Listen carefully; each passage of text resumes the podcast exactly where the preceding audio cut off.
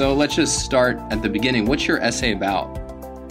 Our book chapter uh, sets forth um, Ayn Rand's views on the nature of government and her defense and justification for capitalism, and then it it uh, burrows down into some of the specific details about her defense of property and intellectual property. And the purpose was to uh, contextualize her views, kind of in the in the uh, from the perspective of the Western canon, to compare and contrast her, for instance, with the natural rights philosophers, which are which is uh, she's often associated with, um, and also to kind of compare and contrast her with some modern uh, political movements that she's often associated with as well, such as libertarianism. Um, well, I want to start by um, doing just that. Uh, you distinguish her from social contract theorists, and when people talk about how we should think about the purpose of government, it's I think very often, particularly since Rawls, thought about in social contract terms. But you argue that that's not how she thought about the issue. That's exactly correct. Um, or at least she didn't think of, uh, of, that issue in the way that it's usually uh, conceptualized and and defended in, in political theory today. And social contract theory, of course, goes uh, uh much further back than Rawls, um, you know, and even Rousseau, who it's often associated with. I mean, it's it it it really the the idea, although not the explicit term social contract, you know, really actually begins with the natural rights philosophers in the 17th century, who who conceptualized government as an as as an agent of the people, to whom in, um, they expressly said, you know, to whom you delegate your rights to, um, in exchange for the government to uh, to protect those rights.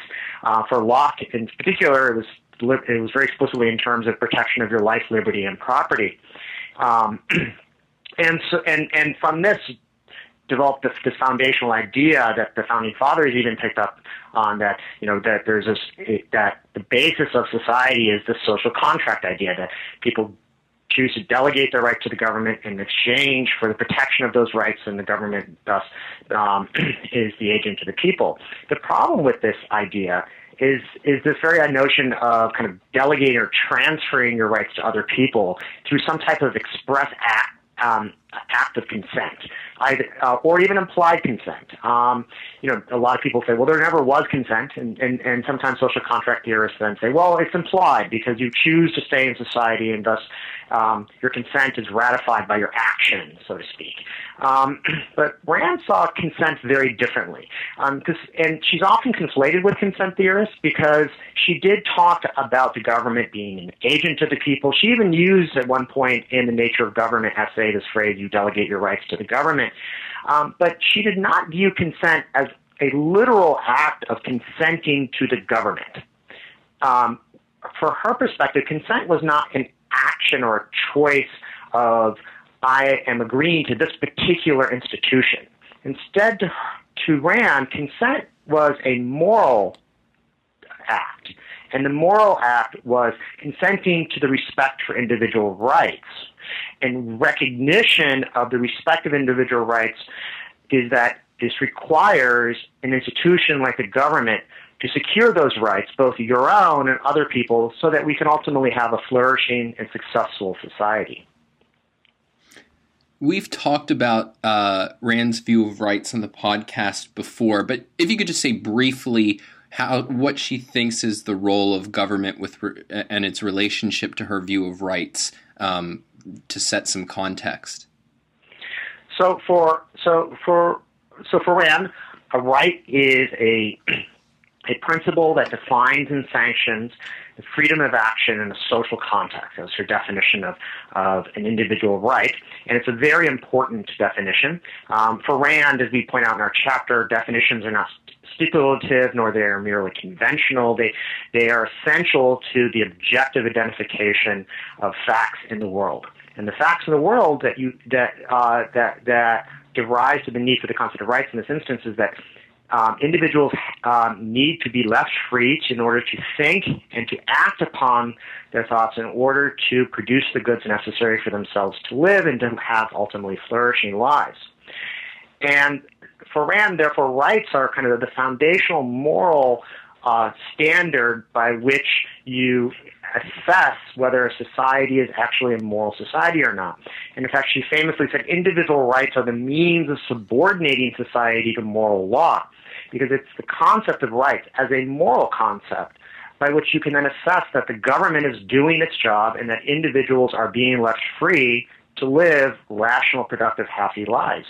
Um, and, uh, and, and in this respect, this is why she also very much admired um, the natural rights philosophers and, and the founding fathers, and in particular the United States of America, because the United States of America was in a tremendous historical achievement because it was the very first country that was expressly founded upon the principle of individual rights as enunciated in the Declaration of Independence. Despite even some, you know, some minor errors in that document, I mean, what a tremendous uh, human accomplishment. The statement that all governments are instituted among men for the protection of life, liberty, and the pursuit of happiness.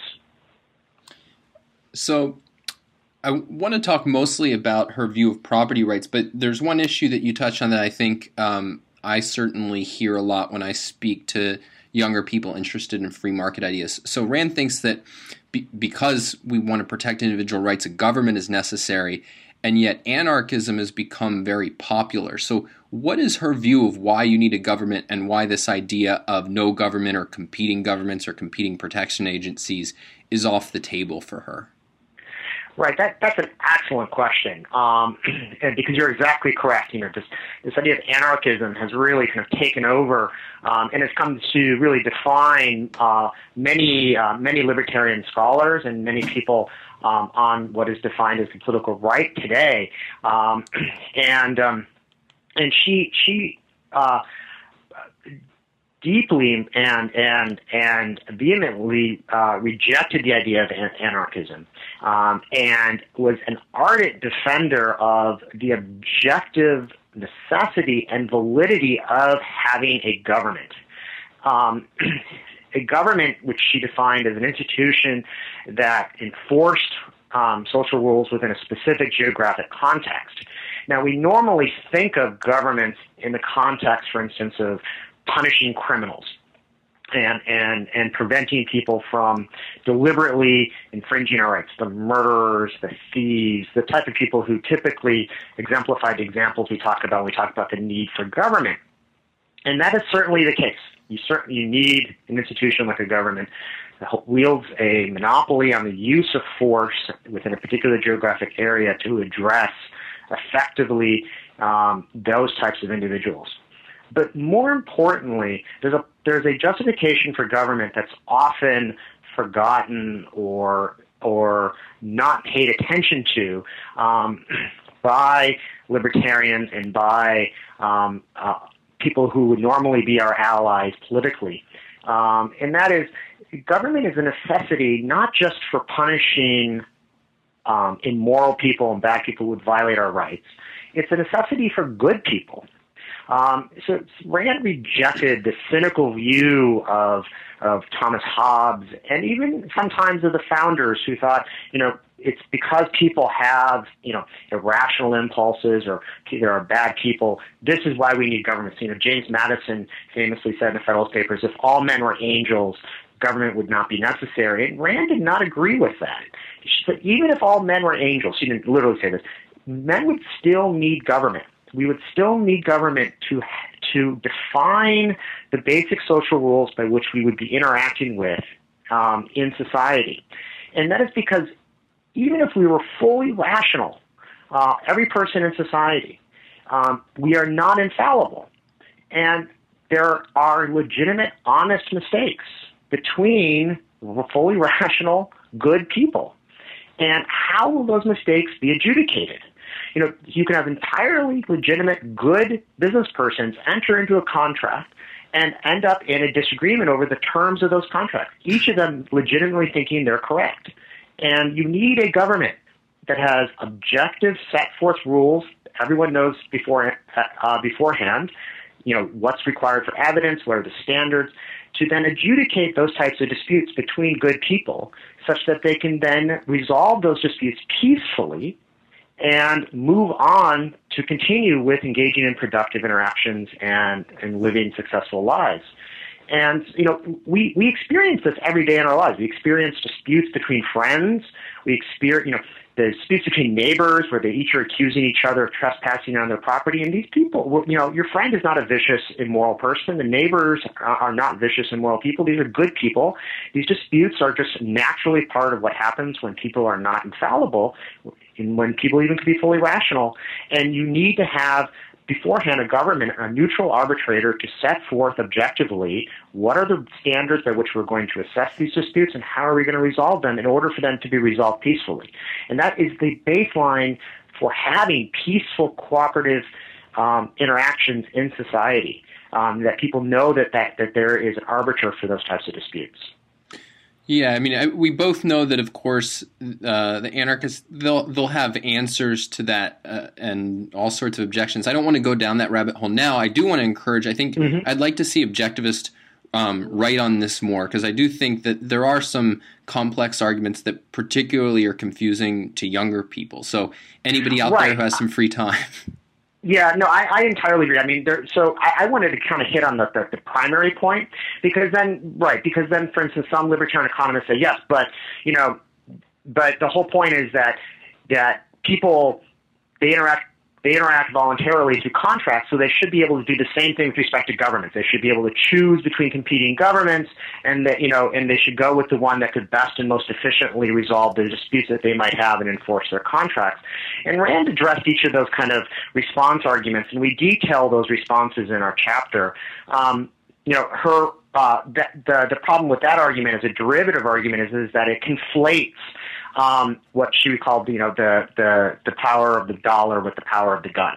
It conflates what is inherently a coercive institution that wields force as a retaliatory measure, which is go- which is government, with what inherently is a cooperative, explanatory, rational, uh, reason-based institution, which can, can't compel you to do anything against your will, can only convince you through your use of your mind, a, a, a business.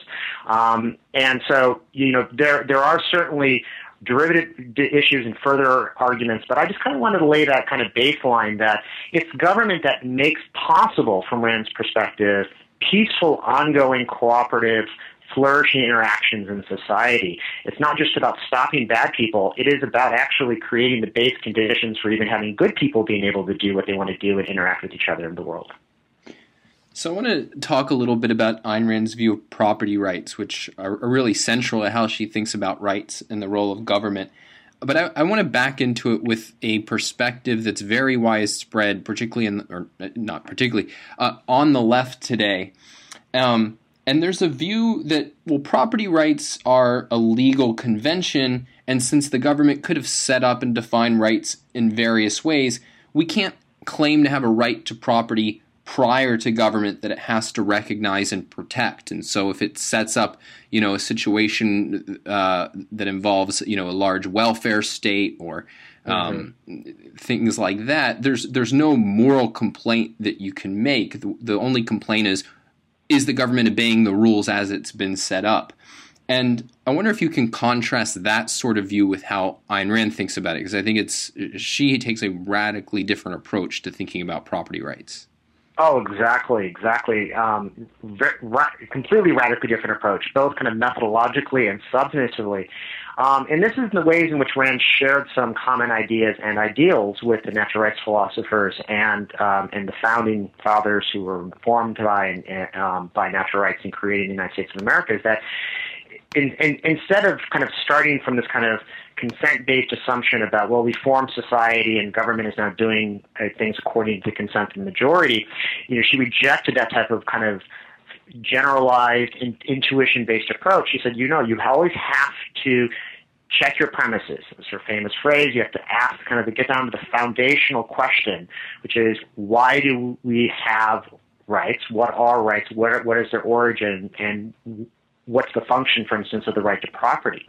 Um, and so she viewed um, property in particular as a, as a fundamental right that she, you know, she viewed it very much as, as a logical byproduct of, in fact, of your right to your life.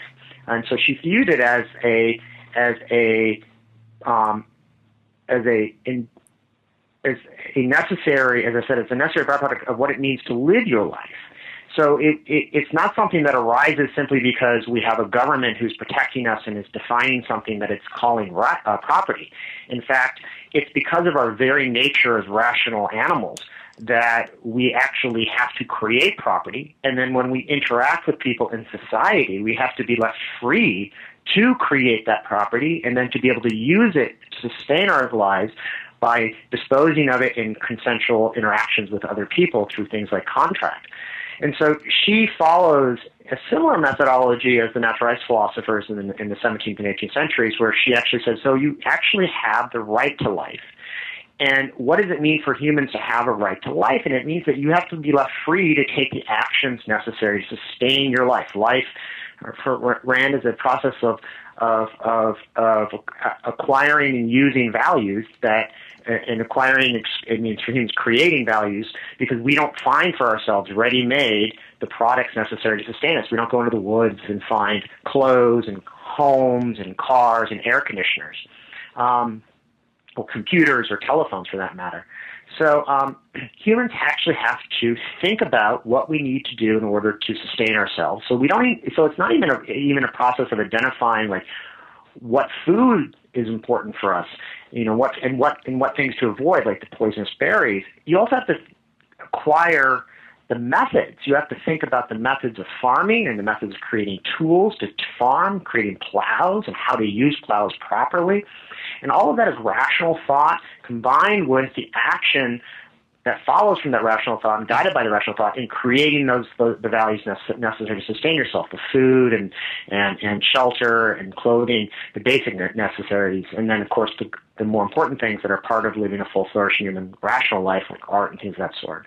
And so so to have the freedom to create those things means you also have to have liberty. You have to have the right to liberty. So a right to life by necessity means a right to liberty. And then acting upon the right to life and liberty, you're actually creating these new values. You're creating a farm. You're going out and finding fallow land and you're inventing a plow and you're plowing the soil and you're building your home. So you're, you're actually creating values in the world that didn't exist before. In other words, property.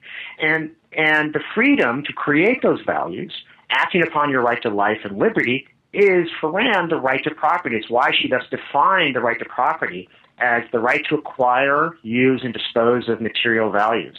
So she has a very um, detailed philosophical justification for property as how it flows out of the very requirements of human nature as a rational animal.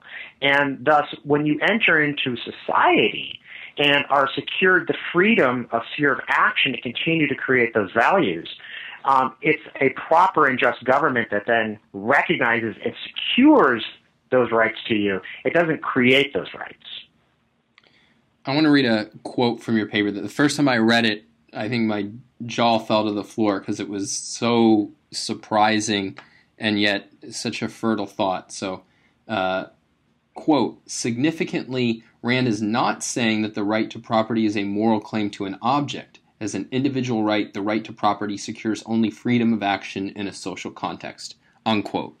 What are you getting at in that section of your chapter?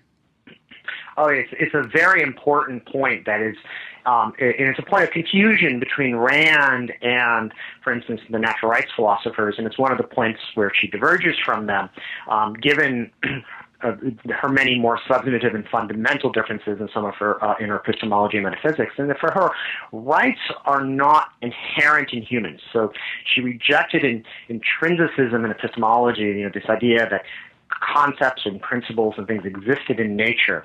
Um, and so rights were not intrinsic either in humans directly as parts of us, nor were they intrinsic in objects in the world. What a right is, as I stated earlier, as she defined it, is a moral principle defining and sanctioning man's freedom of action in the social context. So what a right was is a moral principle that we induced from the recognition of the facts of human nature that we have that humans have to be left free to think and to be able to produce the values necessary to sustain our lives and ultimately flourishing lives.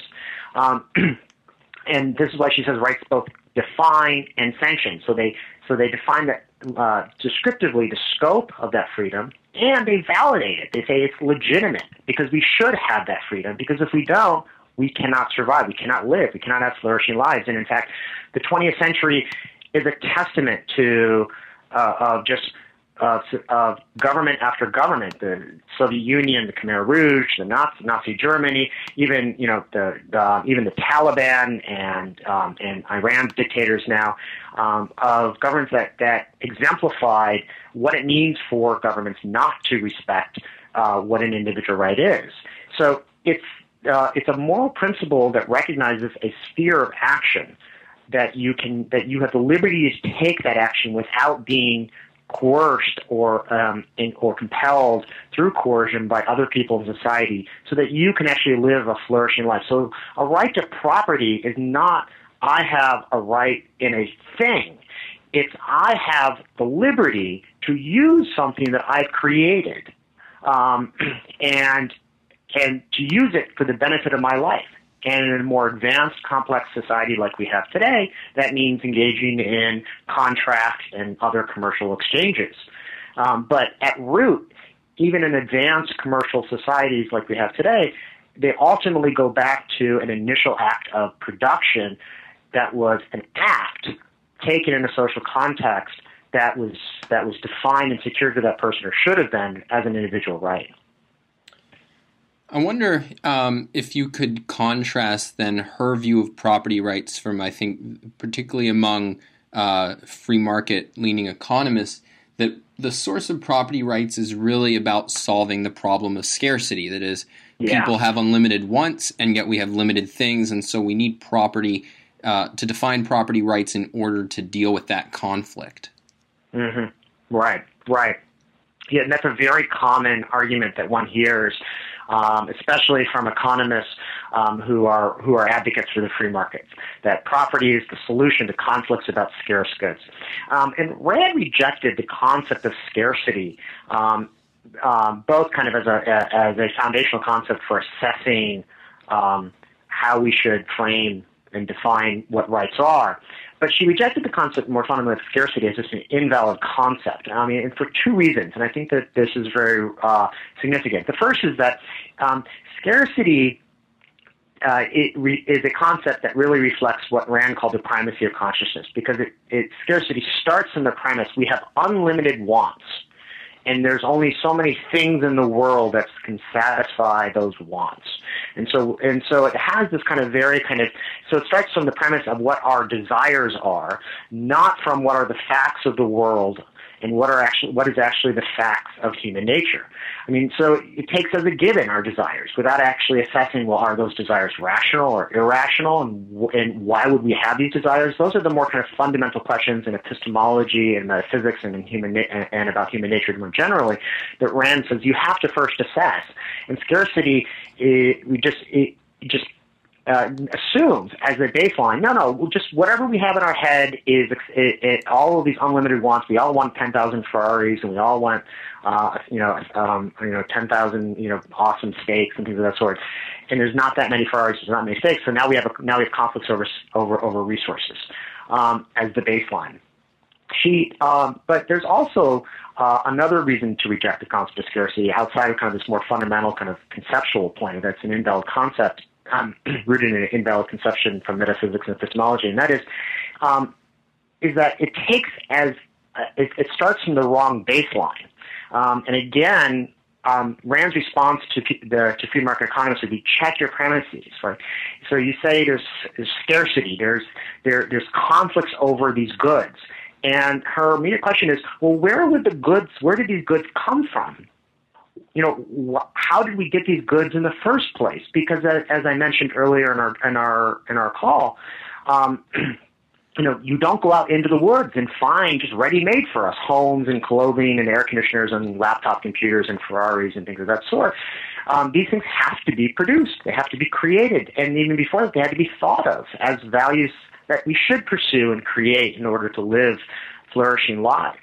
And um, And I mean, the, the best example that I kind of use, I think illustrates this, is that, you know, there was no conflict over the oil that was literally seeping up from the ground in Pennsylvania for hundreds and hundreds of years. No one was fighting over that oil.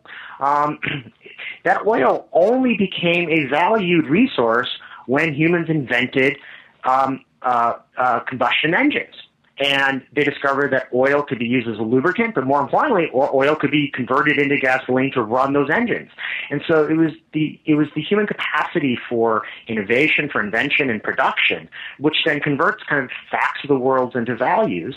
And humans who who create those values, it's that's their property right? That's and they have the right to that property. And if other people are entering into conflict with them, that's not the baseline to which you start. That's not where then we say, well, now we need property. No, you have property, and you have the right to property, the freedom to be uh, to uh, to be secure against coercion from other people who may want that. And if they do want it, they need to enter into contractual free relation, uh, contractual exchange with you. They they can't just take it. Um, so it's a it, to start the whole discussion of property or even rights more generally from this notion of scarcity is really represents kind of the exact kind of confused intuition based um, approach to thinking about political theory that that Rand really rebelled against as as causing a lot of the problems we have today that people kind of start um, uh, you know, with later derivative concepts without realizing where those concepts come from and what they really mean, and that we really need to ask the more fundamental questions. We need to check our premises. Um, that she, you know, and this is why she repeatedly emphasized that, you know, politics in particular is, you know, is is not a primary. It follows from more fundamental concepts in ethics and in metaphysics and epistemology. Yeah, it strikes me that there's a connection between this point and a lot of the way that we're taught to think about the welfare state, about the inequality issue. So, one aspect of those issues is morality, but another is just this perspective that our primary is people have desires. How do we maximize their getting what they want? And right. and her perspective is we have requirements as human beings, and we have to take certain actions to get them. And if you take those actions, then you have a right to the result. And so it's a, it's a completely different perspective that then um, kind of underlies her moral outlook. Right, exactly, and it really and it really reflects in how you just described that. I think captures perfectly the radical nature of her thought that I think a lot of people miss. You know, when people first read Ayn Rand and they get very excited, and usually politics is the is the entry point for a lot of people starting to read Ayn Rand and, and admiring her.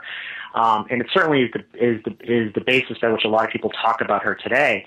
Um, and I and to do that, I mean, she certainly had important insights in politics, but you know, it misses the very radical nature of her, the very methodology of her approach, um, which is what produced those insights that she that that makes her so beloved by many people today and, and, and hated by other people for all the right reasons that they hate her.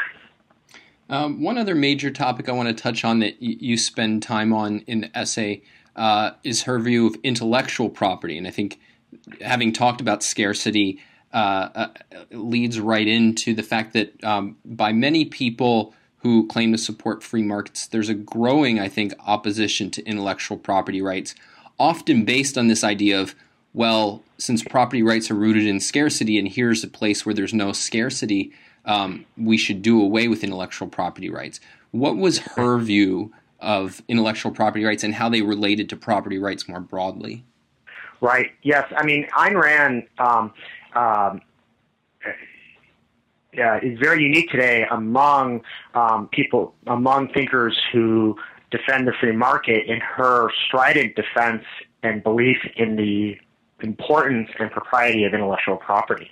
Um, and it's one of the it's one of the kind of I think the most important points of contrast that um, between her and many contemporary libertarians and um, and advocates for the free market who do so from more of an economic framework. And it comes out of their their view comes out of what you just referred to as you know they say if you see scarcity as the baseline for why we have property rights, then that's going to inexorably lead to the conclusion that intellectual property is not a valid property right because the one thing that is not scarce by uh, by their by the de- by the terms of that definition, economics, it's non-rival or it's non-exhaustive, is a new invention or a new or a new creation of a book because these things can be copied, um, you know, and can copy can be copied without exhausting the initial copy and different people can use the copies at different times without being in conflict with each other.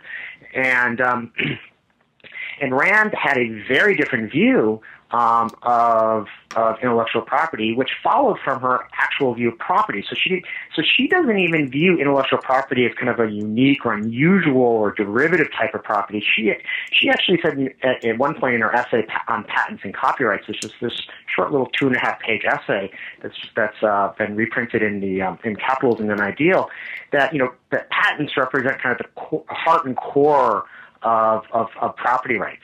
Um, and the reason why she said that is because she came to recognize intellectual property as a key essential type of property in, in this respect because she saw this she saw all property as I described earlier as ultimately flowing from the productive activities that uh, that um, are based in the, uh, in the in the rational mind. Um, so, you know, as I mentioned earlier, you know, humans do not come into the world like other animals and we know automatically what berries to eat or not to eat or how to make steaks or how to you know grow cat you know how to grow corn and how to raise cattle properly how to build homes. We have to we not we not only have to think about these values and pursue them. And you know in most of human history we didn't have these values um, and, or these values were not ready ready available as they are today. So you know these really were you know things that had to be thought about for uh, and very hard in how to how acquire them uh, from for thousands of years. But we also have to even come up with the methods for how to do so. As I mentioned earlier, you know, the methods of husbandry, of, of, of farming, the method, inventing the machines like the plow and the tractor and things of that sort.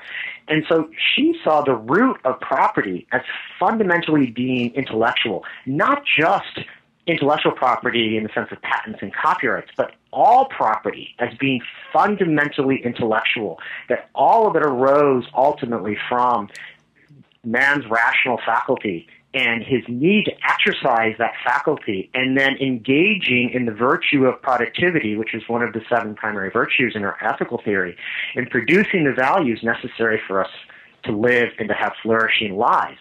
And thus, she induces from her conception of human nature and what that means for property to recognize also that intellectual property, which is then, which is often either viewed as the special hard case, of property, or it's viewed as illegitimate uh, monopoly and not even a property at all, um, as actually representing a key type of uh, exempl- uh, exemplar property. Um, in fact, she said, you know, intellectual property um, secures the base of all property rights, um, the, the products of man's mind. Um, and, and I don't think, for instance, it was an accident, and it certainly wasn't an accident given this view that Rand had, that all of her heroes are creators and inventors. You know, Howard Roark, the architect, uh, John Galt, the inventor, um, Richard Halley, the composer. These are people who are exercising their rational minds to come up with new creative works and new innovative technologies, and to, because that is what exemplifies ultimately what it means to be human.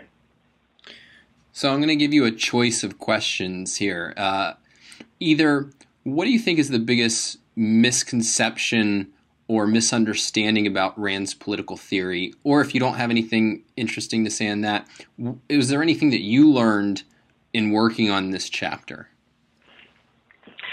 Um, you know, those are two great. Those are both equal to each equally great questions. So I'm I'm I, I, I very much feel torn between which which one um, which one should I should I answer. You have total permission um, to do both if you want. yes, the uh, um, the I think uh, one of the um, one of the I'll start with the second the second question. One of the, the things that really kind of um, uh, was brought home again to me in, in, in writing this chapter with Fred Miller, and it was and it really was a, a, a joy and an honor to co-author this chapter with Fred Miller, who um, is just a, such a, a, an important, profound uh, uh, political philosopher and, and, historian of philosophy in his own right. Um, is the kind of the, the, the radical nature of Rand's philosophy again, in both kind of method and substance you know, at every point um, in which you are, um, uh, at every point in which we were describing Rand's um, thought, uh, and it was and it was hard because we were describing kind of derivative points, so we kept having to say, well, this presupposes a more fundamental point in her ethics, right? Or this presupposes a more fundamental point in her um, view of human nature. Um, that you know it just the it really drove home that when people misunderstand her or, or and criticize her it's very oftentimes because they they don't actually fully appreciate and and or understand themselves kind of the the the radical nature by which she she uh, uh, you know thought about these issues and the you know the methods of thinking and the way in which she she drew from more fundamental concepts follow on you know, observations, induced further observations, and therefore then for, you know reform and formulated additional concepts based upon the more fundamental principles with additional observations, coming up with those additional concepts and follow on principles. And so you know this really was. Um, brought home um, for me in, in, the portion of the chapter where we talked about her discussion of the, you know that there's no conflicts of men's interests, where you know you know she says you know between rational men and a free society there's no conflicts of men's interests, and this is you know a really serious important point, and it's and it's hard to understand if you don't fully understand um, Rand's you know full theory of what it means for humans to be rational, what it means to live in a free society, and all, and, and how those and how those principles then are applied ultimately in the context of a free society that secures individual rights. Um, and I think that's ultimately, you know, so one of the kind of the, the kind of the general points of, you know, the misunderstandings of, of, of Rand is that a lot of people do, you know, come to Rand through her politics. Um, and, you know, in fact, she is invoked very oftentimes in today's um, in, uh, today's kind of more general uh, debates in the media and and and, and on television and in, in, political contexts. And um, and a lot of the time, it's it's people you know misunderstand ultimately what she was trying to achieve or what she was saying because they are taking a particular sentence or a particular paragraph or even a particular idea out of its kind of philosophical framework in which she she derived that idea. And so, of course, you know, you can reach what sound to be very absurd conclusions if you take anyone's ideas out of their context. And so, um, you know, I really think it's important to always remember, you know, that Rand very much was followed in kind of a, a much older philosophical tradition where philosophers formulated full, complete philosophic systems of metaphysics and epistemology and politics ethics and politics, and that you really have to understand how the later derivative ideas in ethics and politics follow from the more fundamental ideas in order to fully appreciate and understand them. Um, you know, certainly one can potentially disagree, or one could disagree with them, but one should disagree with what Rand really thought, not what what Rand what one thinks one Rand thought when one takes a particular idea out of its context.